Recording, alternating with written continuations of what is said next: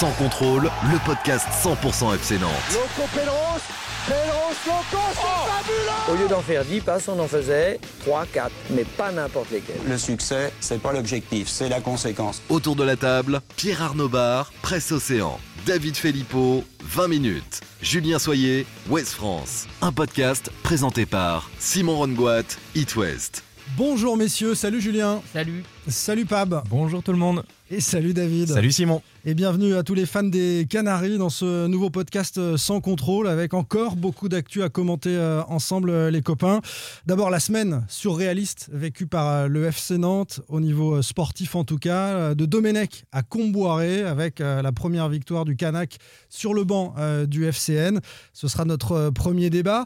À l'occasion de ce match et de cette première victoire à, Angers, Tour et Blas ont, connu des destins croisés. Ce sont les premiers choix forts quand même à le dire David d'Antoine Comboiré. Euh, ces choix forts, on va les commenter. Il y a aussi euh, celui de laisser le capitaine, l'ancien capitaine palois, sur le banc.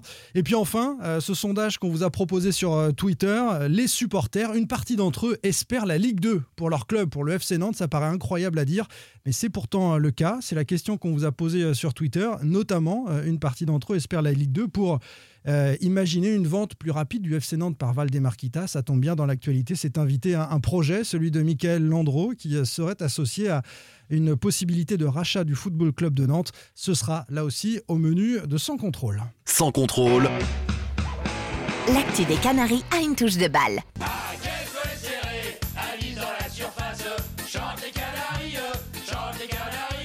Qu'est-ce qu'on est serré Les Sopronos se sont fait plaisir la semaine dernière.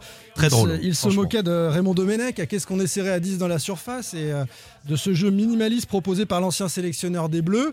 Ils se sont dépêchés de publier leur vidéo parce que euh, Domenech n'est pas resté longtemps, 46 jours seulement à la tête du Football Club de Nantes. Et on va commencer par ça, quand même, euh, dans l'ordre chronologique, au niveau actu. le départ de Domenech. On posait la question faut-il virer Domenech il y a une semaine? Ça a été très rapide. Le lendemain, c'était le cas. Logique, les, les, dirigeants écoutent le podcast alors, Simon? Oui, je pense que ça s'était décidé un petit peu avant d'ailleurs. ça faisait un petit moment que c'était décidé manifestement. Ils avaient déjà consulté un petit peu autour d'eux. Euh, Domenech, c'était devenu injouable. On avait bien aimé euh, une partie du match face à Saint-Etienne. On avait moins aimé ce qu'on avait vu face au leader lillois. Euh, son sort était scellé. C'est logique pour tout le monde ici, Julien? Bah ouais, parce que au-delà des résultats, il n'y avait, il y avait pas réellement d'évolution, en tout cas sur la durée dans le jeu. Et puis, on l'avait évoqué la semaine dernière arriver avec un adjoint, en tout cas pas pouvoir avoir la main totale sur son staff quand on est dans le cadre d'une opération sauvetage, c'est quasiment euh, euh, mission impossible. Oui, c'était inévitable de toute façon. Il y avait, comme l'a dit Julien, il y avait évidemment les résultats. 7 euh, matchs, 4, euh, matchs nuls et 3 défaites, donc des résultats catastrophiques. Non, mais 7 matchs, mais on est en train de commenter ça. Non, mais justement, c'est ce que je veux dire, c'est que ça allait au-delà des résultats. C'est-à-dire qu'il y ah avait ce problème, ce laxisme, on va, mm. on va, on va utiliser le, terme, hein, euh, laxisme de Raymond Domenech, aucune, très peu d'autorité finalement. Et c'est là où moi j'étais très déçu et je me suis laissé un petit peu berner. J'ai cru que Domenech. T'avais les yeux de chimène pour Raymond. Ben, en fait, j'ai, très, honnêtement, moi je juge sur piège juge pas les gens avant qu'ils n'arrivent ou quand ils arrivent. on l'a vu sur pièce. T'avais quand même acheté le t-shirt, j'aime vraiment. T'avais la télé en 2010 t'as pu juger sur pièce que ouais, mais quand, je suis, quand je connais pas euh, tous les tenants et aboutissants, j'évite de, d'émettre des jugements. Euh, il a eu un comportement paternaliste lorsqu'il est arrivé. Je pense qu'il a, il a fait du bien à ce groupe qui avait besoin d'un homme de dialogue alors que Christian Gourcuff n'en était pas un. Euh, mais après, ça, S'est, vite délité finalement avec, je j'en parlais, ce manque d'autorité, ces joueurs qui faisaient un peu ce qu'ils voulaient, des, des choses assez ahurissantes avec un jour de match par exemple. Euh, un, petit déjeuner et une marche facultative lors de la mise au vert le jour de Nantes-Lens, match à 15h. Il y a des joueurs, le, matin. et il y a des joueurs qui se sont levés à 11h moins 5 pour un match à 15h. Ah, une bonne voilà. mat, t'es en forme pour le match après à 15h. c'est ça. Mais ça veut dire aussi que quand tu te couches, quand tu te lèves à 11h moins 5, tu t'es peut-être couché très tard la nuit. Tu vois, tu te dis que tu peux décaler, tu vois, tu peux dormir un peu plus le matin, hein, comme tout le monde. On, fait ça, nous on se couche plus tard quand on sait qu'on peut se lever plus tard. Le, le, gros problème surtout, c'était sur. Il n'y avait pas que ça. Voilà. il, y avait, plein de choses. Hein, c'est une illustration des soucis de discipline dont on, avait parlé. On en a débattu ici dans le podcast. Je suis tout à fait d'accord avec vous. Mais là où tu juges, je suis d'accord, David, c'est le terrain. Et au-delà des résultats, moi, ce qui m'a le plus choqué, c'est l'absence de réaction, l'absence de jeu, l'absence de tentative de, de quelque chose, en fait, d'une petite réaction. Il n'y avait rien du tout. On a passé sept a- matchs avec. euh, Il a non, changé de système. il y a même. Saint-Étienne, Il a hein, tenté le petit espoir de Saint-Etienne, mais c'était un match. Enfin, bon, on va pas revenir dessus, mais c'était un match que- qui est parti dans, dans tous les sens, comme ça peut, ça peut arriver. Saint-Etienne n'était pas en grande forme non plus. Tu peux pas juger là-dessus. Dans le jeu, très décevant, Ah, est Domenech. Très, Bon. très décevant quand même. En fait, le, rien du tout. C'est- c'est- l'avis est forcément euh, négatif pour Raymond Domenech parce que là où les Nantais n'arrivaient pas à profiter de la faiblesse d'un adversaire, euh, ils ont su profiter de, de 15 minutes d'absence d'Angers euh, sur, leur, euh, sur le premier match du Canac, Eh ouais. Antoine Comboiré. Donc en fait, là où ils n'arrivaient pas à marquer, à profiter des lacunes adverses, bah là maintenant, euh, en un match, alors c'est que le premier, c'est Non, mais qu'une c'est- fois, c'est mais même ils pas ont ça, réussi à le Julien. faire. Mais- C'est qu'ils ont tenu surtout. Et en plus, je après, trouvais quand qu'ils même ont été capables d'ouvrir le score, mais ils ont, ils ont tenu jusqu'au bout. On reste sur Domenech Je pour trouvais quand même que. Domenech, euh, Non, que ce soit sur avoir le bord, quand même. euh, ce- que ce soit sur le bord du terrain ou même, même dans, dans ses discours d'après-match et sans doute dans ses discours devant les joueurs, n'insufflait rien. Il n'y avait, Euh, pas euh, de- il y avait pas d'énergie, quoi. Devant nous non plus, hein, en C'est- conférence euh, de pareil, presse. j'ai hein. dit, en conf de presse. Le discours répétitif, Et- euh, et- et positif. il y a un moment, ça ne on peut avait plus dit, on avait quoi. diffuser du Lori où tout va très Ouais. bien, Madame la Marquise. La positive attitude de Laurie. c'est- exactement ça. Le fiasco, euh, c'est aussi euh, euh, l'erreur de casting initiale de Valdemar Kita, parce qu'il faut remonter à ce moment au mois de décembre. On va, on va parler de euh, l'hypothèse Comboiré, est-ce qu'elle vous plaît ou pas Est-ce qu'elle nous euh, séduit pour la suite Est-ce qu'elle peut sauver le FC Nantes, surtout euh, en Ligue 1 en, en tout cas Mais euh, l'erreur de Valdemar Kita, il s'est déjugé en, en, en virant Domenech 46 jours après, c'est violent quand Non, même. mais quelque part, euh, David le disait tout à l'heure, pour les joueurs, peut-être ça n'a pas été si mal d'avoir euh, quelqu'un d'assez paternaliste qui fasse une, une transition après Christian Gourcuff. Est-ce que quelque part, pour le club, c'est pas plus mal d'être passé par cette catastrophe Domenech pendant 46 jours parce que là, finalement, on a, on a Comboiré qui arrive et on a l'impression que c'est une bonne, euh, une bonne solution. Alors que Comboiré, s'il avait été, euh, il était arrivé en décembre, on aurait dit mais, Non, c'est mais quoi, euh, Pab, quoi ce choix? peux pas dire ça. La destruction de l'image du FC Nantes pendant ces 46 Ah, jours, la c'était- risée non, mais du c'était monde. terrible. Parce que là, toutes les caméras ont été braquées Eh parce oui. qu'il y avait, il y Oui, avait, y avait en avait Domenech qui était là en plus. hein, Ouais, donc, T'avais euh, aussi euh, la volonté de la famille Kita de vouloir détourner un petit peu l'attention parce que juste avant, Ouais, c'est un boomerang, hein. c'est un énormément de- boomerang, ça a duré Ah 46 oui, jours. oui, bah oui, oui, ça a été terrible. Ça a été terrible pour. euh, on pour peut pas, de toute façon, Simon, tu peux dire ce que, enfin, on peut dire ce qu'on veut là au micro. On peut pas défendre le bilan de Domenech. C'est 46 jours, on Ah peut non. pas les défendre. Il y a Mais- mais absolument rien à tirer. Finalement, on peut pas défendre le choix de Domenech aussi. C'est Ah non, on peut, indéfendable on parce rien tirer. C'est pour ça que je ça parle va- d'erreur de c'est casting l'anti- initial. Bien sûr, c'est l'antithèse du de l'image dégagée par le FC Nantes, et puis euh, dans le jeu, dans, dans les conceptions, et puis euh, bah, c'est même peut-être le mal, il est peut-être même au-delà du terrain, c'est-à-dire que euh, quelle, image on renvoie à ses partenaires, à, ces fervents défenseurs du club, pas forcément de la politique euh, à autre. Il y en a qui adorent le FC Nantes et qui resteront fervents défenseurs du FC Nantes, qui continueront peut-être à l'épauler financièrement. Et là, vis-à-vis d'eux, il y a peut-être aussi quelque chose qui a pu casser. Les sponsors, ceux qui suivent et qui mettent de l'argent sur le FC Nantes, qui sont, euh, on l'a dit, euh, moqués davantage depuis quelques semaines parce qu'ils sont associés au Kita Circus. Le Kita Circus, c'était une bonne vanne des supporters, hein, euh, ça nous a fait rire, mais ça a fait, ça a fait du mal en termes d'image aussi. hein. Ça a eu un retentissement incroyable, bien plus que d'autres actions euh, dont on a vu, pu condamner des, des violences ou des choses comme ça dans les autres clubs. hein. Oui, parce que justement, il y avait de l'humour, il y avait une forme de, de message euh, assez justifié, entre guillemets, assez juste aussi sur la situation du club et sur la, direction qu'elle qu'elle prenait, euh, à savoir euh, aucun projet. C'est Serge le disait, qui disait comment on peut aller d'un d'un homme à un autre comme ça dans, dans, dans les colonnes de l'équipe.fr, comment on peut aller d'un de- dans des projets aussi différents, dans, dans des personnalités aussi différentes de coach. ça, ça, j'ai envie de dire, ça fait 13 ans finalement qu'il n'y a Oui. aucune ligne directrice et, Oui. et- et que il, euh, Valdemar Kita navigue à vue et qu'il va passer d'un Ranieri à un Concessao, à un, à un René Girard, Non, à un Verzakarian. à- Dans, dans Et- la et même saison, là, il a Gourcuff, vraiment cru. Domenech, Comboiré. Sincèrement, où, la fi- il a cru, il a vraiment cru que Domenech, et, et il a été conseillé par des gens, il a vraiment cru que Domenech, ça pouvait être l'homme de la situation. Euh, en plus, ça allait faire parler de son club. Euh, il adore faire parler de lui, et là, ça fait parler de lui Oui, et a- a- Nantes. oui. Et il s'est dit, voilà, c'est quand même un, un ancien sélectionneur de l'équipe de France. Euh, il a l'habitude de, de- de- de- des grands joueurs. Là, on peut pas dire qu'il il avait des grands joueurs, mais en tout cas, il s'est dit pourquoi ça ne marcherait pas. Mais c'est le gros problème du pari. euh, Enfin, on peut résumer ça simplement en un mot. C'est un pari. Donc, le, Ouais, mais ouais. c'est Il là, a il a, il jeté, il a jeté une pièce en l'air euh, en se demandant comment Il ça a allait été tomber, là pour le coup, je pense qu'il a été très mal conseillé. Il a été conseillé par des gens qui sont proches de Domenech, donc évidemment, il a eu une très bonne publicité par ces gens.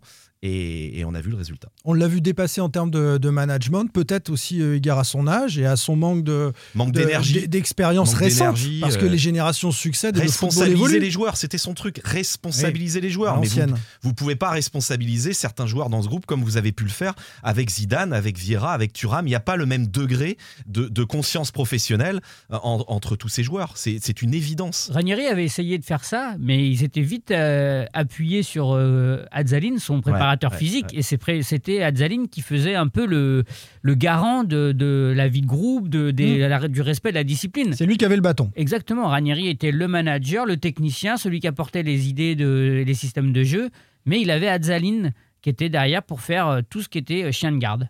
Et là, Domenech, il n'a pas voulu revenir sur ses principes.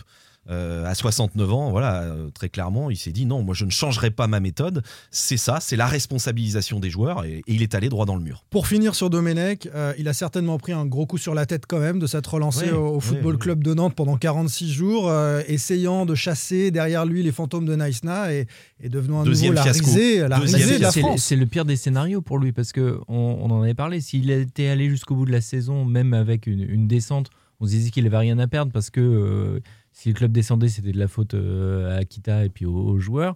Il avait tout à gagner et là, en se faisant débarquer au bout de 46 jours, ça pointe vraiment le fiasco total, total pour lui, quoi. Il y, a, il y a deux lectures en fait. On peut, on peut aussi penser que de entraîneur le plus détesté de France, il, est, il a presque été la victime la plus appréciée de France. Ouais, je sais pas parce que tu sais, moi, j'ai moi, j'ai Ouais. regardé l'équipe TV qui est quand même animée par. euh, il y avait l'équipe d'Estelle avec Estelle Denis qui est quand même sa compagne. L'émission était dramatique parce que il- tout le monde rigolait quoi. C'est, il est, il est, le tournait en ridicule. Là, il s'est tourné complètement en ridicule, Raymond. Il a, il a pas subi beaucoup de critiques quand même hein, dans ses émissions. Ah, J'ai pas trouve tout regardé. que moi cette pas tout émission là. se sont peut-être un peu C'est le mercredi, le mercredi où il se fait débarquer. T'as Estelle Denis qui est sur le plateau avec Dominique Grimaud qui lui dit euh, Estelle, est-ce que Raymond va te donner euh, demander en mariage ce soir? Oui, tout- c'est des tout moqueries. plateau- Ce non, sont des tout moqueries, mais ils sont qui pas allés au fond. Ils sont pas allés au fond des choses. Ouais, enfin, quand même Euh, ce tourné qui en pas ridicule. hein. Ils n'ont pas essayé d'analyser ce Bah qui non, n'a pas marché ils- et ils l'ont pas remis en tous cause. ceux qui étaient sur le Voilà, c'est- plateau, et c'était les premiers qui, pendant euh, deux semaines, quand Ah il a été nommé, ont dit Mais c'est vraiment une super, une super idée, Raymond, C'est c'est le, problème génial. du- c'est le problème du copinage. hein. Et c'est le problème de la télé parisienne. C'est voilà. un petit peu pathétique et c'est d'ailleurs un, un des mots employés euh, dans le papier euh, dont tu parlais tout à l'heure, Julien, par Serge Le disait sur la Mhm. situation du FC Nantes et ses entraîneurs qui se succèdent sans véritable rapport ou filiation euh, philosophique ou de jeu les uns par rapport aux autres. Le suivant, c'est donc Antoine Comboiré qui a été euh, Et contacté. une chose humiliante aussi, pardon Simon, Ouais. c'est le, c'est quand même comment il s'est fait jeter aussi. On Ah va oui, en parler. alors, vite, rapide- Ju- juste rapidement, le, le- le il contexte. apprend, il apprend sur les réseaux sociaux Ouais. avec euh, Maxime euh, Buchot, notre confrère de Télénant. Pendant le match, en avant-match. Avant le match, à midi et demi, je crois, il doit tweeter. C'est-à-dire que Raymond Domenech, a priori, est dans sa chambre d'hôtel, je pense, West Hotel, tout seul. Et alors, comme c'est un adepte des réseaux sociaux, il est possible qu'il l'ait vu sur Twitter, ou en tout cas, il a été lui envoyé par un des, des SMS. proches. Voilà. Après, certains confrères disent que depuis la veille, il essayait d'avoir Valdemar Kita Qui ne le mardi pas, soir, le vrai. mercredi matin et que et qui ne euh, répondait qui jamais. répondait pas et c'est pas bon. Et, et après, euh, tout a été confirmé. Le nom de Camboiré a été sorti en début d'après-midi, un peu avant le, le match. Et puis, il a reçu le coup de fil de, de Valdemar Kita ou de Franquita, des deux, euh, juste après la rencontre. Quoi. Donc, ça veut Oui, dire oui. qu'il a passé toute une rencontre à coacher alors qu'il savait Oui. qu'il était viré. C'est un peu violent, c'est un peu violent, mais on déroule rarement le tapis rouge quand on veut virer un, un entraîneur. hein. Il a l'expérience c'est- de ça, il le sait aussi. C'est quand même très très rare qu'un coach se fasse virer en plein match. Enfin, En avant-match. On, on parle toujours du En côté hallucinant euh, et bon cette semaine euh, entre le podcast de la semaine dernière et celui de cette semaine, on voit bien qu'à Nantes il se passe toujours quelque chose et c'est Mm. c'est extraordinaire. Mais là, tu as quand même un coach qui se fait virer en plein match. Il est pas sur le banc parce qu'il est en En protocole plus, Covid, mais il se fait il Ouais. se fait dégager en plein match. Ça n'arrive pas ça. Arrive incroyable. Antoine Comboiré, euh, nommé dans la foulée quelques heures après euh, par un communiqué du club euh, quasiment au milieu de la nuit pour annoncer l'arrivée du Canac. Quelques heures plus tard, le jeudi, il est donc présenté à la presse. sentant un climat tendu, il conclut même cet échange avec la presse en demandant si c'était un tribunal, ne sachant pas à ce moment-là qu'on avait peu d'échanges avec, avec Franck Kita, qui représentait la direction cette fois. un mot sur son arrivée, et après, on va évidemment se, poser des questions sur le premier match de Comboiré. logique, pas logique. On avait évoqué Frédéric Hans, Philippe Audouin qui était avec nous la semaine dernière l'avait dit. Euh, est-ce que c'est le même style ou est-ce que c'est pas encore plus musclé, encore pas plus brut de décoffrage, Antoine Comboiré Alors moi, je suis, un peu, je suis un peu influencé par le match de dimanche. En plus, j'étais présent à Angers. J'ai beaucoup observé. J'étais à côté de Julien. On a, on a beaucoup observé Comboiré. L'énergie dont je parlais. Euh, que n'avait pas Domenech, je, je l'ai vu sur le bord, sur le bord du terrain. Moi, j'ai trouvé, voilà. Il n'est pas euh, déconnecté. Il n'est pas déconnecté. Ça fait, ça fait qu'un an qu'il a quitté euh, Toulouse euh, dans des conditions un peu compliquées aussi. Mais voilà, il, il, est, dans, il est au fait du foot. Il est, il est toujours entraîneur. Il n'a jamais vraiment lâché. Il a pris un an pour euh, mm. se ressourcer un peu. Mais il est dedans. Il connaît ah. ses vestiaires, il connaît ses générations de joueurs, il sait comment leur parler.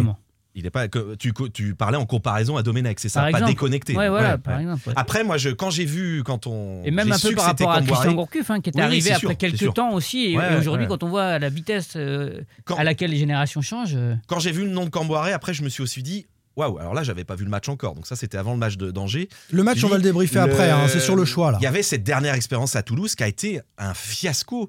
Il a gagné le premier match. C'est ça. Et ensuite, il, fait 10 défaites. Hein. 10 défaites, dont une contre euh, Saint-Privé Saint. ouais, en Coupe de France, Saint-Privé Saint-Hilaire à côté d'Orléans. Ouais, c'est FA2. Donc, euh, Fatal, puisqu'il est viré à ce moment-là. Après, j'avais le souvenir de Guingamp. Ça s'était pas bien terminé avec une défaite, notamment 5-0 à la Beaujoire. Il avait été licencié quelques heures après parce qu'il n'était pas rentré avec les joueurs. Il était allé chez lui dans sa maison à Saint-Brévin. Saint-Brévin-les-Pins ou Saint-Brévin-l'Océan? Saint-Brévin-les-Pins, il me semble. C'est bien d'être précis. Euh, donc oui, une image euh, pas terrible de lui. Et puis à ce match de dimanche qui fausse un petit peu mon analyse, même s'il faut être prudent. Quand il arrive, on, se dit tous en tout cas euh, qu'il va apporter un élément qu'on critiquait de Raymond Domenech, c'est le manque de discipline de, ah bah de, ces, joueurs-là. Et on va le constater à travers le, match euh, de dimanche. Est-ce que tu veux rajouter quelque chose avant qu'on glisse vers les choix de, dimanche, Pab, euh, sur Comboiré? Bah non, juste que Comboiré, euh, tu, demandais si le, choix, il faut, voir qu'il n'y avait pas énormément de choix pour prendre la suite de, Raymond Domenech. On en a parlé, des des coachs qui aujourd'hui veulent venir à Nantes, c'est compliqué. Donc c'est pas une immense surprise de voir le, nom de Comboiré sortir du chapeau. Et une fois encore, avec, euh, on voit son, il arrive avec un staff nouveau, et puis on sait qu'Antoine Comboiré, il va peut-être plus facilement se fiche des candidatons. Il va avoir un projet, c'est l'opération sauvetage du FC Nantes, et il mettra en application ce qui lui paraît être le mieux sans se soucier de euh, est-ce que ça va être apprécié ou pas. Donc quelque part, le projet, Antoine Comboiré, c'est sauver le club. Il l'a dit, il a six mois pour le faire et après, mm. peut-être qu'il se projettera sur quelque chose de plus constructif. C'est dernière chance pour lui, dernière chance pour le FC Nantes euh, aussi d'être en Ligue 1 et on regarde pas autour et on a bien compris qu'il était très déterminé, peut-être déjà un peu trop tendu pour moi, lui, dit, mais, déterminé. Lui l'a dit, l'expérience de Toulouse dont, on a parlé avec 10 défaites de suite qui, amène le, son départ. Euh, il a très mal vécu, ce qui est normal, et il, se doit un peu une revanche. Il l'a dit hein, lors de la conférence de presse qu'il se devait lui aussi une revanche. Donc euh, au moins, on a un entraîneur qui est, motivé. En tout cas, les premiers échos des, premières séances, euh, il a bien marqué son territoire comme il faut. avec une très forte autorité. Il y a eu des, des premiers retards, je crois, sur la première séance parce qu'il y avait aussi euh, de la neige à Nantes. Euh, il y avait Emmanuel Macron qui était là. C'était un, peu le bazar à Nantes hein, pour, venir à la Jaunelière. il y a périphérique était en partie bloqué. Croyez-moi, il a, il a bien marqué son territoire. Il a, il a bien montré sa désapprobation vis-à-vis des retards. Et je crois que même le lendemain, il en a remis une couche. Et il fait pas de cadeau. Il est sans concession, euh, Antoine Camboiré. Et je pense que ce groupe avait besoin très vite d'un technicien comme ça. Concrétisation immédiate de ce tour de vis, mm. le succès à Angers 3 buts à 1. Est-ce que c'est la conséquence de, ce déclic qu'attendaient les, les supporters du FC Nantes? On en débat. Sans contrôle. L'actu des Canaries a une touche de balle. Abdoulaye Touré et Ludovic Blas destin croisé. Euh, c'est ainsi qu'on a titré cette euh, partie pour euh, commenter les choix forts d'Antoine Comboiré sur ce succès à Angers. Il y a toujours des gagnants et des perdants à l'arrivée d'un nouveau coach. On pourra aussi évoquer Palois, l'ancien capitaine, qui était suspendu dans un premier temps et qui n'a pas retrouvé sa place à l'occasion de cette rencontre face à Angers. On va peut-être commencer avec Touré, si vous voulez bien, parce que dans, dans le scénario de ce match, ça a été quand même un, moment fort. sorti à la 44 44e, 45e minute. La décision était prise quelques instants avant. À la 42e, on le voit pester contre une perte de balle euh, nouvelle, une énième perte de balle d'Abdoulaye Touré et faire signe à Baptista Mendy de se préparer pour euh, le remplacer. Ça fait très longtemps qu'on n'avait pas vu ça. Euh, un joueur du FC Nantes qui sort avant la fin de la première mi-temps euh, sur un choix sportif. On a regardé ce qui s'est blessé. Non, il n'était pas blessé. Le médecin n'est pas intervenu quand il est sorti. Et ça a été un, premier choix fort. Ça veut dire qu'avec Comboiré, il faut être bon tout de suite. hein. Ouais, faut, faut être bon tout de suite. Et puis là, il l'a dit après, il l'a expliqué en fait. euh, et, si jamais, euh, et si jamais, alors que Nantes, c'est en raison de la perte de balle et du pénalty provoqué par Abdoulaye Touré, euh, a un petit peu le poids de la pression qui revient sur ses épaules avant la mi-temps, c'est parce que, alors qu'il n'y a pas eu de danger autrement, c'est parce qu'il y a ce penalty transformé en deux temps, enfin en deux fois. Mm. Euh, pour Angers. Donc euh, il se dit, et, et celle d'après, est-ce qu'elle va pas nous coûter Il y en l'égalisation a une autre après. Après, il y a une passe en retrait Voilà. euh, qui est mal ajustée et qui peut coûter cher. Et il manque une intervention aussi, et c'est là où je vois Comboiré, parce que je l'ai observé tout le match, tout de suite là. T'as pas vu du tout le match. Non, j'ai ne regardé regardais que que Comboiré. J'étais Ouais, ouais. focalisé sur lui et, et sur cette. euh, il manque un peu d'impact sur une sur une une interception, sur une, un, un geste défensif. Et là, tout de suite, Comboiré fait signe au banc. C'est bon, on change. On est à la 44e ou 45e, 40, c'est-à-dire ouais, on, on rentre quasiment dans le temps additionnel. C'est ça qui est fou. Mais- Et en plus, il a le- quand même le Mais alors, pourquoi faire ça de faire entrer un jeune qui n'a quasiment pas joué cette saison à part à Monaco, le jeune Justement. Baptista Mendy. Est-ce que tu fais Justement. ça pour donner un petit peu de confiance à ce jeune qui prenne un petit peu la température des débats euh, Alors moi- quelques instants sur la pelouse? Parce que ça fait mal hein, symboliquement Ouais. à Abdoulaye Ouais. Touré. Julien. Alors moi, je me suis renseigné, j'ai posé la question, alors pas à des, mais à quelques coachs que, que je connais, euh, que ce soit dans le basket ou d'autres, hein, c'est pas que des, des footballeurs. Et euh, tous m'ont dit oui, de toute façon, dans la situation où il était, quand Antoine Comboiré, où il est, il peut pas se passer d'Abdoulaye Touré, donc il n'a pas intérêt à perdre un joueur qui a une euh, telle importance dans le Et vestiaire. alors pourquoi pas attendre la mi-temps Parce que Et, il et a- en même temps, et ben là, sur le moment, il pense à la suite et il veut essayer sans doute de mettre dans les meilleures conditions Baptista Mendy, qui était un jeune joueur. Peut-être qu'il n'a pas la même réflexion s'il doit faire entrer Mehdi Abed. Mais là, eh ben, si à la mi-temps, il dit à, à Baptista Mendy, tu vas rentrer, tu vas t'échanger, l'autre, enfin le jeune, ça lui laisse un quart d'heure peut-être pour, Pour gamberger, cogiter. pour, Pour cogiter. Là, il est dedans, il est entré dans son match.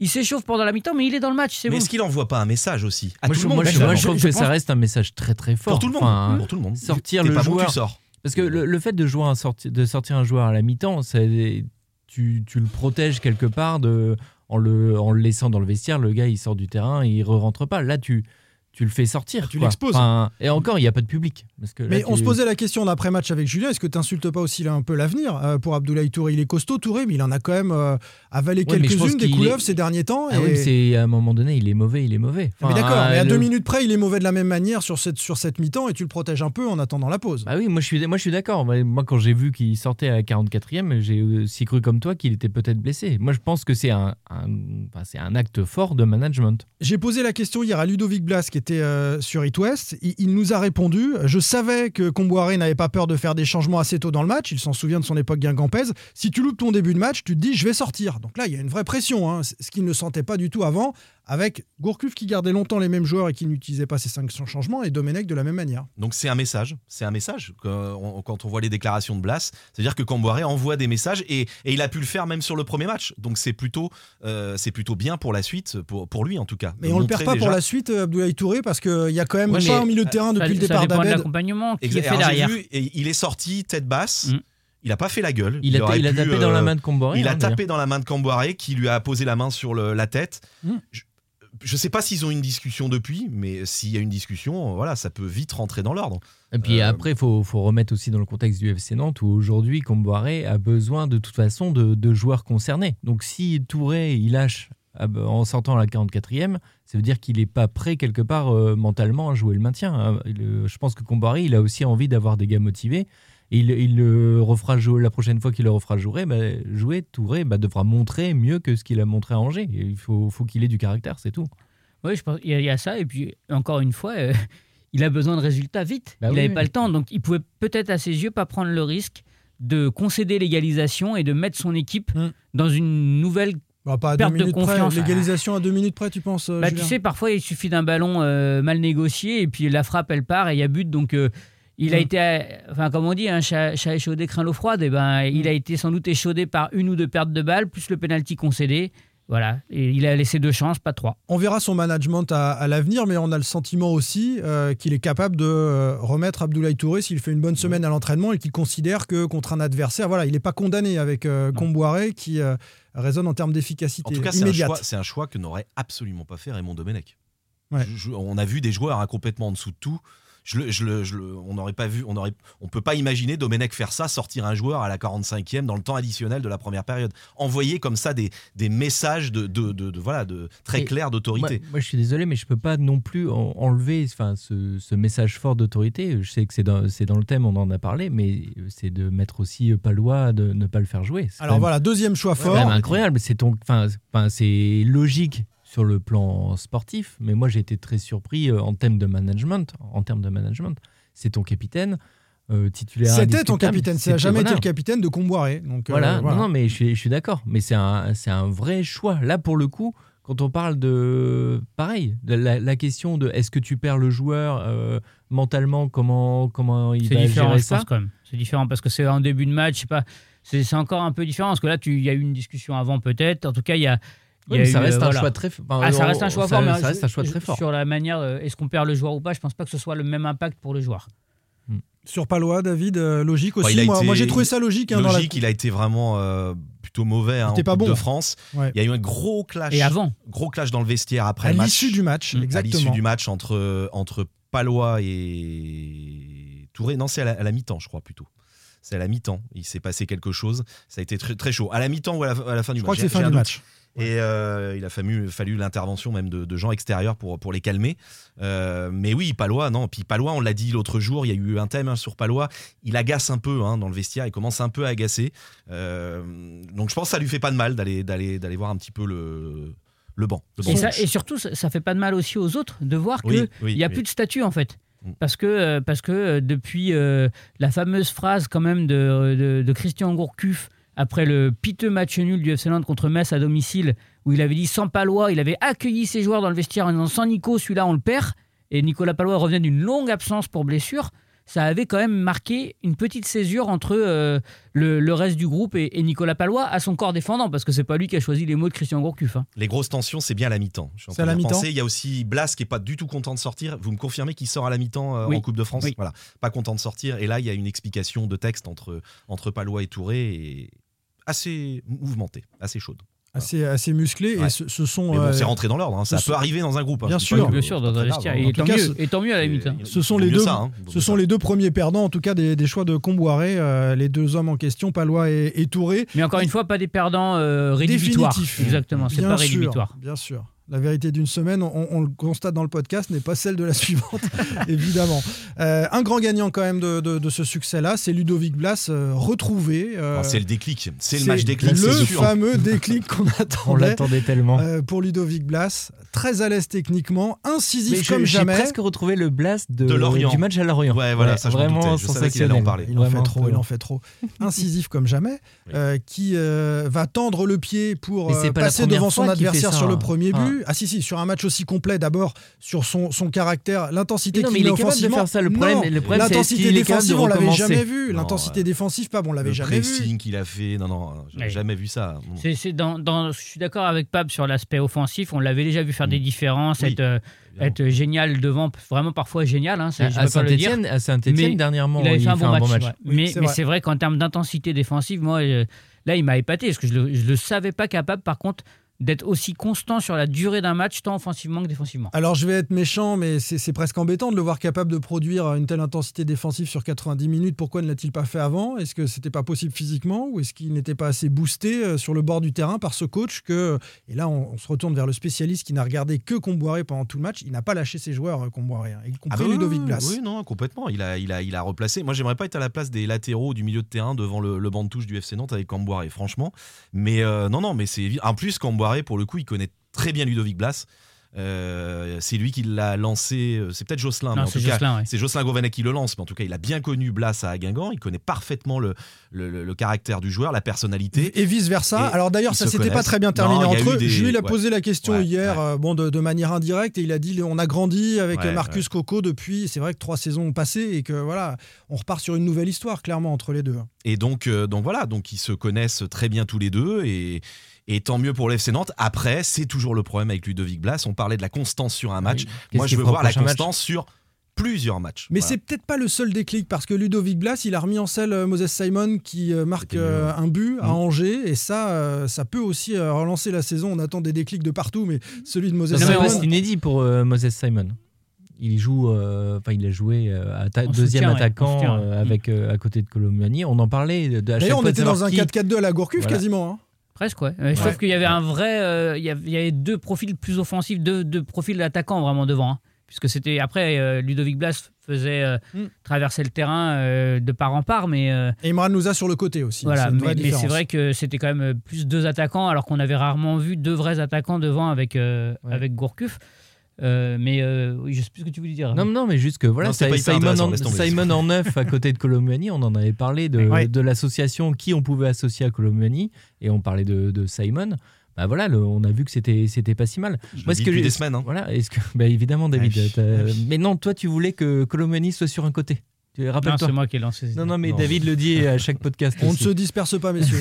Termine, Non, mais, Pab. Non, mais mais- juste sur les côtés, par contre, euh, je voulais saluer quand même aussi la performance. On a parlé de Blas, mais aussi de Louza, parce que je pensais que ce- pour moi, ce, n'étaient pas des joueurs capables de jouer sur les côtés, enfin de, de ce qu'ils avaient pu montrer avec Mais- Raymond Domenech, Oui. et je les ai trouvés très intéressants. Parce que sur le côté, on ne leur demande pas d'être des joueurs de débordement. On leur, on exactement. leur demande d'échanger et, Et, entre Souvent d'être dans le cœur du jeu finalement. Et voilà, de Rentrer. se, de- ils se resituent, hein, ils rentrent dans le cœur du jeu, euh, ça échange, Comme- et là, il y a quoi de la on peut- technicité. Comme donc, quoi, euh, sur un même 4-4-2, tu peux avoir une organisation complètement différente. On parle tout le temps de système, euh, mais voilà. En tout cas, on avait dit que- ce qui compte, c'est l'animation. Et on- Ouais, et on, d'abord, et on avait dit que. On avait dit que la te, je clé. te le mets si tu veux. Attention, 3-4, c'est parti. Pardon, mais il a raison. Mais il a raison. Il a raison, Pab. Là, non, on avait dit aussi que le déclic pouvait venir de, de, de joueurs comme Simon ou Louza qui devaient retrouver un niveau et que c'est leur niveau de l'année dernière. Bah voilà, si, si ce match-là peut euh, être une rampe de lancement bah, pour ces joueurs-là qui sont censés faire des différences, bah, ça sera très bien. Ça n'est qu'un début, continuons le combat, euh, doivent se dire les joueurs du FC Nantes. Pourquoi? Parce qu'au classement, Lorient est allé chercher un point à Monaco, Strasbourg a gagné, Saint-Etienne a gagné, Nîmes a gagné, euh, condamnant peut-être euh, Dijon à, à l'autoroute vers la Ligue 2. Nîmes qui aura un match en retard à jouer face à Lorient et qui pourrait revenir à un point du FC Nantes. Ça, c'est la zone rouge derrière Nantes. Et puis devant, Strasbourg compte 6 points d'avance sur les Canaries. Donc sans ce succès, Nantes aurait été aux fraises. Ça va être quand même très compliqué euh, la suite pour euh, le FCN. Et on va switcher, à moins qu'on s'en dise un mot peut-être rapidement maintenant. ju- Juste, euh, juste une dernière chose sur le match. Il faut, enfin, là où il faut toujours remettre en perspective parce que ce n'est qu'un match, il ne faut pas non plus négliger le fait qu'Angers a fait un très mauvais match. Catastrophique euh, des- en termes de match. Stéphane Moulin était, euh, était accablé. Pleine déprime. Euh, voilà, tu prends quand même deux buts dans les dix premières minutes. Euh, en deuxième mi-temps, ils Contre ont une équipe qu'elle l'occasion. avait marqué autant Après- toute Ah l'année ouais, ouais, non, mais 2021. quoi. Donc, Non, mais après, quoi. Nantes est allé les chercher aussi. Non, mais C'est- évidemment, je parlais de Blas qui prend le toujours- ballon. euh, Voilà, Non, mais a- c'est toujours le scénario d'un match, mais voilà, c'est le scénario d'un match avec un adversaire qui était complètement à côté de ses pompes. Pierre Arnaud Bar, David Filippo, Julien Soyer, Simon Rongoat, sans contrôle. L'actu des Canaries a une touche de balle. Alors, je vais vous donner le classement, messieurs. Nantes 18e en position de barragiste. Ça veut dire euh, deux rencontres à, à faire en fin de saison contre le troisième euh, de Ligue 2. C'est ou Toulouse plutôt, pour le moment, euh, non C'est pas c'est- ça Alors, c'est pas le troisième, parce qu'il y a des barrages en Ligue 2 aussi. Ah oui, et le-. Ah celui oui. qui remporte les barrages de Ligue Ah 2 oui, rencontrera le, le- le 18e de, de Ligue 1. Mais ça peut donner euh, deux matchs supplémentaires aux, aux Canaries. non? Je sais plus. On va regarder le classement de Ligue 2 entre temps, si, si, si tu veux, Julien. En tout cas, cette Ligue 2, on en parle justement à travers le sondage qu'on a proposé, David, euh, aux internautes, puisqu'on entend euh, un peu partout euh, des supporters nous dire euh, il faut que ce FC Nantes descende en Ligue 2 pour que ça change, euh, parce que ces joueurs le méritent, euh, parce que ça facilitera une, une vente. David, quelle est la réponse des supporters? Ça a été déjà une grosse participation. hein. Alors, donc la question, je la répète, certains supporters souhaitent la Ligue 2 en fin de saison. Et vous? Alors, 28% répondent oui, ça, ça favorisera une vente. 13% oui, c'est mérité. 25% non, ça compliquera la vente. Et 34% non, plus jamais la Ligue 2. 1500 votes quand même, hein. c'est un sondage qui C'est a bien beaucoup hein, marché. sur 24 heures, puisqu'on avait mis le sondage Ouais. uniquement Désolé, sur c'est de ma 24 heures, fallait voter, euh, voilà. fallait voter vite. Euh, beaucoup de participation et finalement, en légère majorité, des supporters qui disent quoi, David? Bah, 40, euh, ça fait 40 et... Plus de 40%, euh, oui, la descente, quoi. C'est dingue. Plus de 40%. C'est incroyable. Ouais. Ce sont des supporters du FC Nantes. C'est-à-dire qu'ils ils anticipent la possibilité d'une vente en se disant qu'en Ligue 2, ce sera plus Bah, il facile pense de que euh, si le FC Nantes descend en Ligue 2, j- j'imagine hein, le raisonnement, si le FC Nantes descend en Ligue 2, Kita devrait partir. Voilà, c'est leur raisonnement, c'est ça. C'est qu'ils pensent que ça va faire partir Valdemar Kita du club. Définitivement. Pas persuadé que ça se. Alors la conséquence, soit aussi, euh, ch- chacun votre euh, regard là-dessus. Moi, je... Julien, ton regard. Moi, en fait, en tant que supporter du FC Nantes depuis tout petit, je peux pas imaginer Nantes et, et souhaiter que Nantes redescende. Et après, en plus, je, je pense que ça pourrait compliquer, au contraire, un départ de Valdemar Kita euh, aux commandes. Bah parce que euh, le club n'aura pas forcément la valeur attendue et qu'il espère en tirer. Et puis surtout, euh, est-ce que ça va pas refroidir des repreneurs de prendre ce club-là en Ligue 2 Bah, sachant Donc, que le- euh, si tu dis que le prix baisse un petit peu en Ligue 2, le raisonnement économique, c'est euh, de repartir sur une feuille blanche avec un coût moindre au départ et puis de faire Oui, grandir mais le club des- ensuite. les investisseurs qui veulent venir veulent aussi euh, peut-être investir plutôt dans un club de Ligue 1 que de Ligue 2. Avec la les- Ligue avec 2, les elle a droits pas télé du de la tout Ligue 1, même attractivité, c'est pas du tout les mêmes moyens. Les sponsors pas- aussi. Mm. C'est pas la même visibilité, enfin ça n'a rien à voir. La Ligue 2, David, Non, mais on a, on a Donc moi, j'ai enfin, deux raisons pour dire non. On a, on a connu la Ligue 2, on l'a connu 4 ans, c'est quand même. euh, même en tant que suiveur C'est un du club, purgatoire. franchement, c'est très très chiant. Alors, on a des bons on- souvenirs euh, d'ambiance avec les supporters ouais, parce que Reims, était né quelque euh, chose de la, de la remontée en. Ligue 1 et Oui, le cette tribune noire avait été avec- extraordinaire. oui, cette dernière saison. Mais c'était la saison de la remontée. Vous avez oublié les trois saisons avant. Non, hein, non, on les a où il y a eu des changements de coach comme cette année tous les six mois, euh, où il fallait aller jouer à Niort, même si Ouais. j'ai beaucoup de respect pour les Deux-Sèvres. Euh, Clermont-Ferrand, etc., Rodez, ça peut être des, compliqués, hein, La première descente du FC Nantes avait été vécue Non, comme une joueurs, anomalie. La première descente du FC Nantes vécue comme une anomalie parce que Nantes était remontée tout de suite et Mm, que c'était mm. pas possible de pas voir Nantes en Ligue 1. La deuxième a fait comprendre que tu peux rester en Ligue 2 4 ans. et puis et puis que tu peux même continuer à, à- à- à descendre. On voit Guingamp en grosse difficulté cette année. Il y a des clubs historiques de Ligue 1 Ah, Auxerre, Auxerre, qui, ne remontent pas tout de suite. Sochaux Voilà. Alors même s'ils sont Et des clubs de moindre importance. Et quand puis même on, que- on va en Nantes. parler dans quelques instants, mais je- moi j'ai la conviction qu'il va se passer des choses en fin de saison, qu'il y a vraiment des choses qui sont en train de se monter pour racheter le FC Nantes. Ça c'est sûr. Donc il vaut mieux que le FC Nantes reste en Ligue 1. Enfin, je veux dire. Mais- euh, Mais est-ce que ça changera C'est le prix de Non, toute façon. Alors le prix changera, Voilà. mais je suis sûr que les acheteurs ils préféraient, comme disait Julien, que ça soit. Enfin, ça peut les refroidir si c'est en Ligue 2. Mais hein. non, mais pour, pour moi, le- la volonté que le club descende, alors je, je souscris totalement à ce que dit Julien sur le fait que, que pour moi, le fait de, que le club descende ne favoriserait absolument pas le- une vente du club. Je pense qu'il faut dissocier ça. C'est vrai que pour, beaucoup de supporters, c'est le club en Ligue 2, Kita s'en va forcément. Euh, Kita n'a pas dit qu'il partait si le club euh, descendait. Non. Euh, pas du tout. Kida a pas dit Euh, qu'il partait euh, du Déjà, tout. voilà. Mais après, c'est pas parce qu'il dit qu'il part pas qu'il essaye pas de vendre. On s'en souvient, Bien il y a sûr, deux ans, sûr, de, sûr, de mais- négociations secrètes qui avaient duré plusieurs mois pour finir Mais, par mais pour moi, cette fronde-là. capoter à pas grand chose l'été. hein. Bien sûr, mais pour moi, cette fronde-là, là, ces 40% qui disent qu'ils préfèrent voir le club en Ligue 2, c'est la, la politique du, euh, de terre brûlée un peu. C'est on en a marre, on casse tout. On en a marre de ses joueurs, on en a marre on de en ses a, coachs. On a marre de tout, on casse tout. Il y On en a qui disent. euh, marre de- on en a, ce serait un- cette volonté de vouloir euh, voir le FC Nantes descendre en Ligue 2, c'est vouloir sanctionner les 13 ans de gestion euh, de, de Valdemar. C'est- Ils expriment que ça quasiment à travers. c'est- c'est c'est la, c'est politique de on, on fait tout sauter quoi. Non, mais Enfin, dans les c'est- commentaires, les gens disent le FC Kita peut descendre en Ligue 2, c'est plus le FC Nantes. Oui, c'est ça. Oui, ça. oui. Ils parlent du FC Kita. Mais comme ils, ils- ils comme veulent, il y, en- il y en a qui veulent euh, ca- carrément une liquidation du club et repartir en DH. Enfin, voilà, moi j'en ai parlé souvent. et de, et de mauvais termes, mais je pense que de toute manière, toute forme de radicalisation ou de choix radical, en tout cas, euh, n'est pas bon. En Merci d'avoir synthétisé, Julien. C'est exactement radicaux, ce que je voulais dire. Radicaux au pluriel Choix radicaux. Toute forme de choix radical. D'accord, ok, excuse-moi. Bon, Sur parfait, Twitter, Sauvons le. FCN nous dit euh, Moi, je l'ai déjà expliqué, la descente en Ligue 2 est nécessaire et primordiale car jamais Kita ne vendra en Ligue 1. Il gagne trop d'argent pour ça, il a de l'exposition médiatique. Si on reste en Ligue 1, rien ne changera. Il faut que ça perde et qu'on descende. Euh, JP nous dit Les prochains mois seront décisifs. Cette place de barragiste n'est pas pour me déplaire. Les Kita sont fragilisés actuellement entre les résultats, les affaires. On n'oublie pas les affaires du parquet national financier qui continue d'enquêter, là, tout récemment, encore ces, ces derniers jours. Euh, L'image des Kita également, ça devrait les faire réfléchir sur leur avenir au club. Et enfin, un dernier, EGR, qui nous dit Je ne sais pas si la Ligue 2 favorisera ou compliquera la vente, ce qui est le sujet le plus important, mais une descente serait méritée pour sanctionner les 13 ans de gestion euh, de Kita. Et puis, Et, et elle embarque les joueurs, le staff, les bénévoles, les supporters qui ont le niveau Ligue 1. Le seul souci, c'est pour les salariés. Voilà, c'est ce que j'allais dire. certains Pensez, exactement. Pensez pour les salariés aussi. Il y a des gens hein, qui, n- Bien sûr. qui ne sont pas responsables de tout ce qui arrive en ce moment, euh, qui ne cautionnent pas tout ce que Kita a pu faire depuis 13 ans. Mais ils sont salariés, ils peuvent pas toujours le dire, donc faut aussi penser à eux. Mais là, ils risquent de perdre leur emploi euh, si- s'il y avait une, une relégation, ça c'est certain. Et là, on parle que de- du projet Ligue 2. Il y a même des supporters, je disais, qui souhaitent une, euh, liquidation du club. Et enfin, moi, je l'ai déjà dit plusieurs fois, je l'ai vécu au Mans. Ouais, moi aussi. c'est terrible. Il faut qu'ils placent Le Mans tout Mais non, mais Alors vous étiez au Mans tous les deux, mais ouais, euh, vous vraiment êtes les chats noirs, les gars. hein. Non, mais c'est vraiment terrible. euh, Enfin, c'est sérieusement, c'est que tu te retrouves quand même à devoir vendre le. Je me souviens aux enchères le matériel du club, les installations, euh, les, les appareils de musculation, les choses comme ça. Le club pouvait plus Alors, jouer. si c'est au logo actuel du FC Nantes, certains supporters Bah, vont oui, dire qu'ils s'en moquent. hein. d'accord. Mais euh, bah oui, mais les supporters, ils pourraient pas euh, aller à la Beaujoire parce que ça coûterait trop cher de faire jouer ton équipe à la Beaujoire. Enfin, Non, non, mais c'est- c'est la mort d'un club. c'est- c'est euh, une solution, Et euh, remonter, c'est très compliqué. Que disent les- la direction du FC Nantes, les dirigeants du FC Nantes euh, Franck Kita, en conférence de presse à l'occasion de la présentation de Comboiré, nous dit tout ce qui se passe à l'extérieur, donc les supporters, les politiques, tous ceux qui s'expriment, je m'en moque totalement. C'est une phrase qui a fait euh, beaucoup réagir. Et puis sur euh, la question d'une éventuelle vente du club, ouais, il répond à ça quand même surtout. Hein.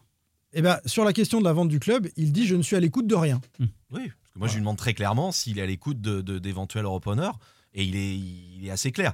Alors après, il y a le discours de Franquita, discours de façade, et il y a ce qui se passe à Paris avec Valdemar Kita, qui très clairement, euh, encouragé par certains de ses proches, Par ses proches, c'est important. C'est important. par, on peut, la- on peut citer, je pense que Chantal Kita, sa femme, en a ras-le-bol, Voilà. mais vraiment ras-le-bol, est encouragé donc à, comme je disais, à, à- à ouvrir la porte à une éventuelle vente. Et de Voilà. toute façon, dans, dans, enfin, il faut pas oublier de- qu'avec l'Equita, euh, dans, dans tous les cas, tout est à vendre.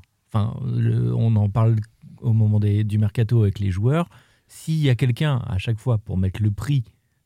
Euh, Alors tout- ça dépend tout- du prix, c'est toujours voilà, pareil parce que c'est un jouet, c'est un jouet quand même. hein. Se tout- séparer de ce oui, jouet, tout avouer son échec sur toute la ligne, c'est compliqué pour Valdemar Bah, Kita. Pour moi, moi je l'ai, je, je suis pas un, un Kita, je fais pas partie de leur famille, mais je pense que c'est c'est le dans le mode de fonctionnement euh, intellectuel, c'est si tu as les moyens d'acheter, bah euh, je suis à l'écoute quoi. C'est ce qu'ils ont montré il y a deux ans avec euh, euh, Il y a cette- deux ans, ils ont cette failli offre vendre, hein, britannique. bah oui. Mais qui là, on sent qu'ils sont peut-être rendus quand même à un, à un- à un Ah oui. point de non-retour. Euh, tout ce qui s'est passé autour du club depuis des semaines, recevoir des, des cartes postales de clowns, voir des affiches en permanence. Il y a un moment, ça pèse. non, mais ça, pardon, faut-. Les supporters, l'entourage, on a parlé de Madame Kita, les, les sponsors aussi, Les sponsors qui d'être associés à cette image Il y a euh, les affaires en parallèle en plus Oui, qui oui, oui, éclatent. ça fait beaucoup de choses. Ah bah bien sûr, je suis tout à fait d'accord. mais les résultats euh, catastrophiques de la saison euh, font ressortir aussi un, un paquet de problèmes dont on a l'impression qu'ils ont été mis sous les tapis en attendant, en fait. Et, et tout ça, ça ressort. et Il y, a- il y a une forme de, de macération là, de, de, de petits pots de pu. Excusez-moi de dire ça comme ça, mais de, peu, de pots de pu plus ou moins importants qui ressortent un peu partout et qui fragilisent non pas que le terrain sportif du FC Nantes, mais l'ensemble du FC Nantes. Et c'est ça qui peut-être peut les amener à réfléchir différemment. Mais pour, pour revenir à la déclaration de, de Franquita, il ne faut pas oublier que dans le business, si tu veux vendre, faut surtout pas dire que tu Que vends. vendeur. Bien sûr. Et Ouais. ça faut, faut- de la com, ça. voilà, c'est de la, c'est de la com. Si à partir du moment où tu dis que tu es vendeur, on l'avait vu avec euh, Marseille euh, l'été dernier quand, quand il y avait un acheteur un peu Boudjelal. farfelu, voilà, euh, Boudjelal et euh, avec un représentant d'un- de l'Arabie Saoudite. ou de- Exactement. Et voilà, bah, toute la com, c'était non, non, nous, on veut surtout pas vendre. Parce qu'à partir du moment où tu dis que tu veux vendre, ton club, il a déjà perdu la moitié de sa valeur. Le FC Nantes est-il euh, véritablement à vendre? On, on peut répondre que oui, donc à, à cette question, euh, Pab, à, à travers ça, aussi parce qu'on sait que euh, certains projets euh, de financeurs s'intéressent au rachat du FC Nantes et donc est sorti par nos confrères de la presse parisienne le nom de Michael Landreau qui serait associé à, à un projet. Tu as écrit un papier aussi, euh, David, à, à ce sujet euh, euh, ce matin. Euh, Michael Landreau dans un projet, c'est forcément hyper séduisant pour euh, les, les supporters parce qu'il est une figure historique euh, du FC Nantes. On va écouter euh, sa réaction. C'était hier soir dans le Late Football Club sur euh, Canal+. Bon, déjà, euh, c'est mon club de base, donc euh, on peut rêver. Déjà, c'est bien, mais c'est pas parce qu'on rêve qu'on peut acheter. Et, et aujourd'hui, euh, moi, je suis consultant. J'ai envie de me concentrer sur quoi? Sur l'analyse de ce que peut faire Antoine. Euh, S'il y a des projets de reprise qu'on me sollicite ou que je puisse avoir un impact par rapport à ce que j'ai pu faire, ce que je représente, ce que je suis aussi euh, dans ma vie d'homme, bah c'est inévitable que à Nantes je puisse être évoqué. Maintenant, comme je le disais, entre pouvoir, vouloir, réussir, bah, il y a tout un monde et aujourd'hui, le plus important à mes yeux, c'est que, bah, aujourd'hui en l'occurrence, Antoine puisse travailler sereinement. Ce qu'on retient de, cette sortie, il ne dément pas. Pas du tout. Oui, c'est très clair. Il ne, il ne dément pas euh, cette information qui, de toute façon, euh, qu'il ne peut pas démentir puisqu'elle est vraie. Ah si, il peut la démentir. Euh, en en- en Bah, souhaitant dans conserver la. Dans confidentialité. Dans Oui, bah, ça, ça- Parce ça que dérange, ça dérange pas grand monde dans très ce, clair, dans ce Michael business. Landreau est derrière un projet. Il travaille depuis plusieurs semaines déjà avec euh, des investisseurs euh, dont pour l'instant on ignore pour la plupart les noms. Dont on nous demande aussi euh, de on taire nous les demande noms, aussi de, de taire les noms. d'être discret là-dessus pour ne pas faire capoter pas les sortir. choses. Mais non, Très- mais ce sont, des journalistes parisiens qui l'ont sorti, on peut Ouais, le dire. Ça devait pas sortir aussi vite. Euh, c'est sorti hier soir euh, sur France Football. Mais Michael Andro est derrière un projet, on peut l'affirmer. Il travaille, lui, plus sur le plan de la restructuration sportive euh, du club, si évidemment le projet aboutit. Et les négociations, pour l'instant, n'ont pas euh, vraiment, vraiment commencé. Voilà, entre, entre, les, entre Valdemarquita et les, les, les futurs investisseurs. Michael Landreau, euh, tu parles de restructuration sportive dans un éventuel rôle de manager général, Oui, pas oui, coach, oui. hein, pas sur Non, le banc ça comme il l'était à Lorient il y a quelques manager mois. général. ouais. Voilà, il aurait euh, la politique sportive du, du futur FC Nantes entre les mains. On est sur de l'hypothétique, évidemment. Euh, c'est séduisant, forcément, euh, Michael Landreau, euh, Pab. Bah forcément, tu... on parle toujours de la, volonté des, supporters de, défendre l'identité du club et le, grand FC Nantes et son histoire. J'en parle, euh, on en parle tous régulièrement. Le FC Nantes, c'est une histoire, c'est un patrimoine. C'est ce que n'a pas su, pour moi, euh, défendre et, bien appréhender Valdemarquita, qui est arrivé avec une, une ambition de, de business quelque part et de vouloir imposer sa patte. Mais quand tu prends un club de foot, c'est pas une entreprise classique. Tu, tu as toute une histoire avec. Donc évidemment, Michael Landreau dans un projet, ça, ça veut dire aussi éventuellement euh, sé- séduire d'autres anciens potentiellement qui pourraient rejoindre le, le Bien projet. sûr. C'est Il y aura des positif. anciens Bien Nantais, sûr. c'est pas un scoop de le dire. Oui, voilà, si donc ça c'est- marche évidemment, hein, toujours dans l'optique où ça Julien, fonctionne. Oui, un ancien Nantais comme Michael Landreau peut garantir d'un- d'une volonté de renouer avec l'histoire et l'ADN du club. Euh, Peut-être d'être plus en phase aussi avec des anciens qui essayent déjà de faire ça à leur niveau, euh, qui sont actuellement au club. Euh, je pense notamment à la formation. hein. On voit des, des gens qui essayent aussi de, de garder ça euh, en place. Maintenant, est-ce que ça collera? Ça, l'avenir le dira. il y a beaucoup d'anciens qui sont partis aussi Mais- fâchés avec Valdemarquita. Mais voilà, au- aussi, mais mais il y en a aussi qu'on, contrairement peut-être à ce qu'on a pu vouloir leur faire euh, faire croire ou le faire passer comme message, ils sont pas restés parce que ils, ils traversaient les époques où ils jouaient les anguilles. Ils sont peut-être aussi ils ont peut-être aussi voulu rester pour essayer de garder le petit peu d'ADN qu'a le FC Nantes. Ah, après, attention, le fait que ce- cette information sorte si tôt, Oui. et là peut presque être un retour de boomerang pour Michael Landreau parce que on sait que Michael Landreau, il, aux yeux d'Equita, il, il peut avoir une image peut-être un peu pas- ambivalente. oui, je suis d'accord. Mais c'est pas Kita, c'est pas Landreau qui rachète le Bien club. sûr que non, mais le, faut bien être très clair bien là-dessus. on est bien d'accord là-dessus. Mais, mais- va avoir d'autres. euh, C'est un investisseur et, interlocuteurs. Voilà. et dans la partie Mais c'est pour ça que- euh, voilà, c'est- il- pas un investisseur. Lui, il est. Non, non. il est- il- Non, je parle pas de est- Michael il est- Landreau. le- c'est- le premier nom qui un sort, c'est quand même investisseur ou un pôle d'investisseurs Voilà. qui, euh, Mm. qui proposera quelque chose au FC Nantes. Moi, ce que ça m'a inspiré. c'est pour ça que, excuse-moi, c'est pour ça que je dis que le fait que ça sorte si tôt et que Mmh. ce nom-là sorte si tôt, Oh, mais ça, c'était c'est- volontaire, je pense. peut-être contre-productif pour le- l'ensemble du projet. Alors là, on n'a pas la Ouais. réponse, ça dépend de qui le sort. Que, est-ce que c'est pour torpiller le projet Euh, Je ne sais pas. Moi, ce que ça m'inspire d'entrée, c'est de me dire, d'abord, il n'y a pas la confidentialité nécessaire à la réalisation euh, d'un- euh, d'une telle vente, donc c'est un peu trop Vous vous tôt. souvenez la dernière fois Bien que sûr. Le, le, avait failli être vendu. On l'avait sincèrement, c'était sorti dans l'équipe. Euh, c- les, les- les négociations étaient quasiment Fini. terminées. Mais Enfin, non, voilà. en fait, ça a on- duré 15 jours. c'est même sorti normalement après la deadline qu'avait fixé le président Voilà. Kita pour aux, aux investisseurs potentiels pour apporter les garanties Ouais, je me bancaires. souviens plus de ça. Oui, c'est vrai. Puisque le Ouais. président Kita avait fixé au 31 mai euh, à ses futurs investisseurs potentiels la date butoir pour euh, apporter les garanties bancaires et une semaine après, C'était sorti dans la euh, presse. c'était sorti dans la presse alors que ces derniers n'avaient rien apporté. Et là, on parle de, de quelque chose. euh, Pour l'instant, il n'y a pas eu visiblement de, de, de vraiment de, de Négociation. négociation entre. Il y a eu sans doute eu un premier contact, mais pas de négociation sur le prix et sur tout ce qui va suivre. Donc ça sort un peu tôt, euh, si euh, vous souhaitez la faisabilité en tout cas de, de cette chose-là, et avec une image de Michael Landreau qui n'est pas forcément à compatible. Et, et là, là, j'interroge le caractère du président Kita. Certes, s'il y a une belle opération financière à faire, ça peut l'intéresser, mais il est aussi parfois un peu obtus, euh, Valdemar Kita, et en tout cas imprévisible. Qui peut dire ce qu'il fera euh, face à des gens qui l'ont critiqué comme Michael Landreau? C'est ce qui est compliqué, Pab.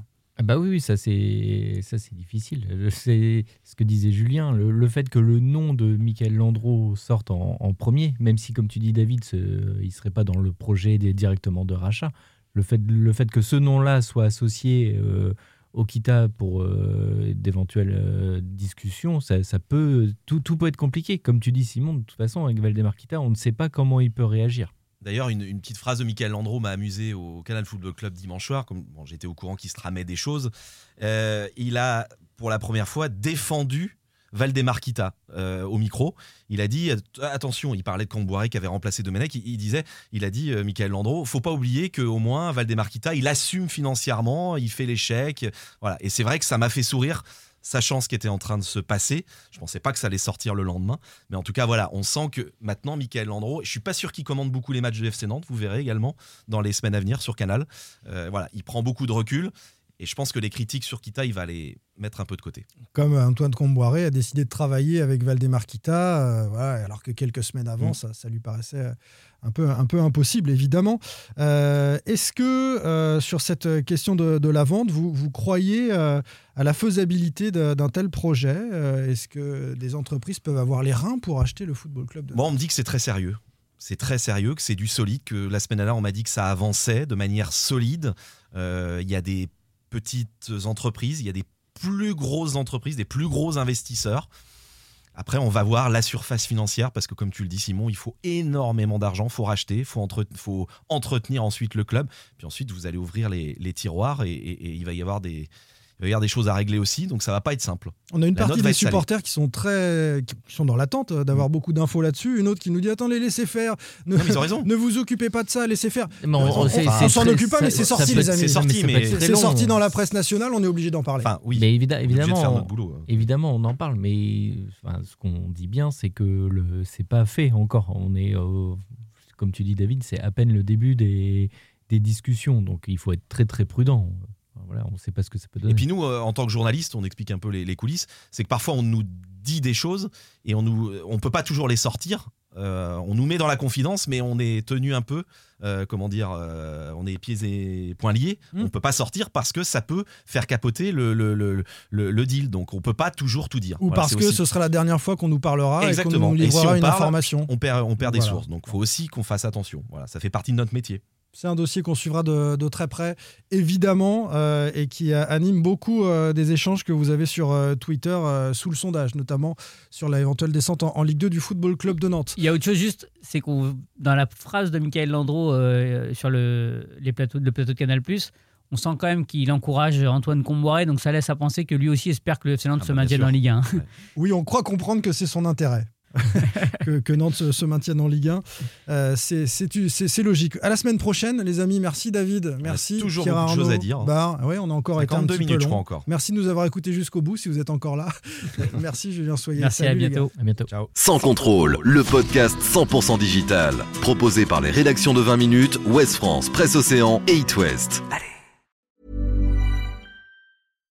When you make decisions for your company, you look for the no brainers. And if you have a lot of mailing to do, stamps.com is the ultimate no brainer. It streamlines your processes to make your business more efficient, which makes you less busy. Mail checks, invoices, legal documents, and everything you need to keep your business running with stamps.com. Seamlessly connect with every major marketplace and shopping cart. Schedule package pickups and see your cheapest and fastest shipping options from different carriers. With rates up to 89% off USPS and UPS rates. And with the Stamps.com mobile app, you can take care of mailing and shipping wherever you are. Make the same no-brainer decision as over 1 million other businesses with Stamps.com. Sign up with code PROGRAM for a four-week trial, plus free postage and a free digital scale. No long-term commitments or contracts.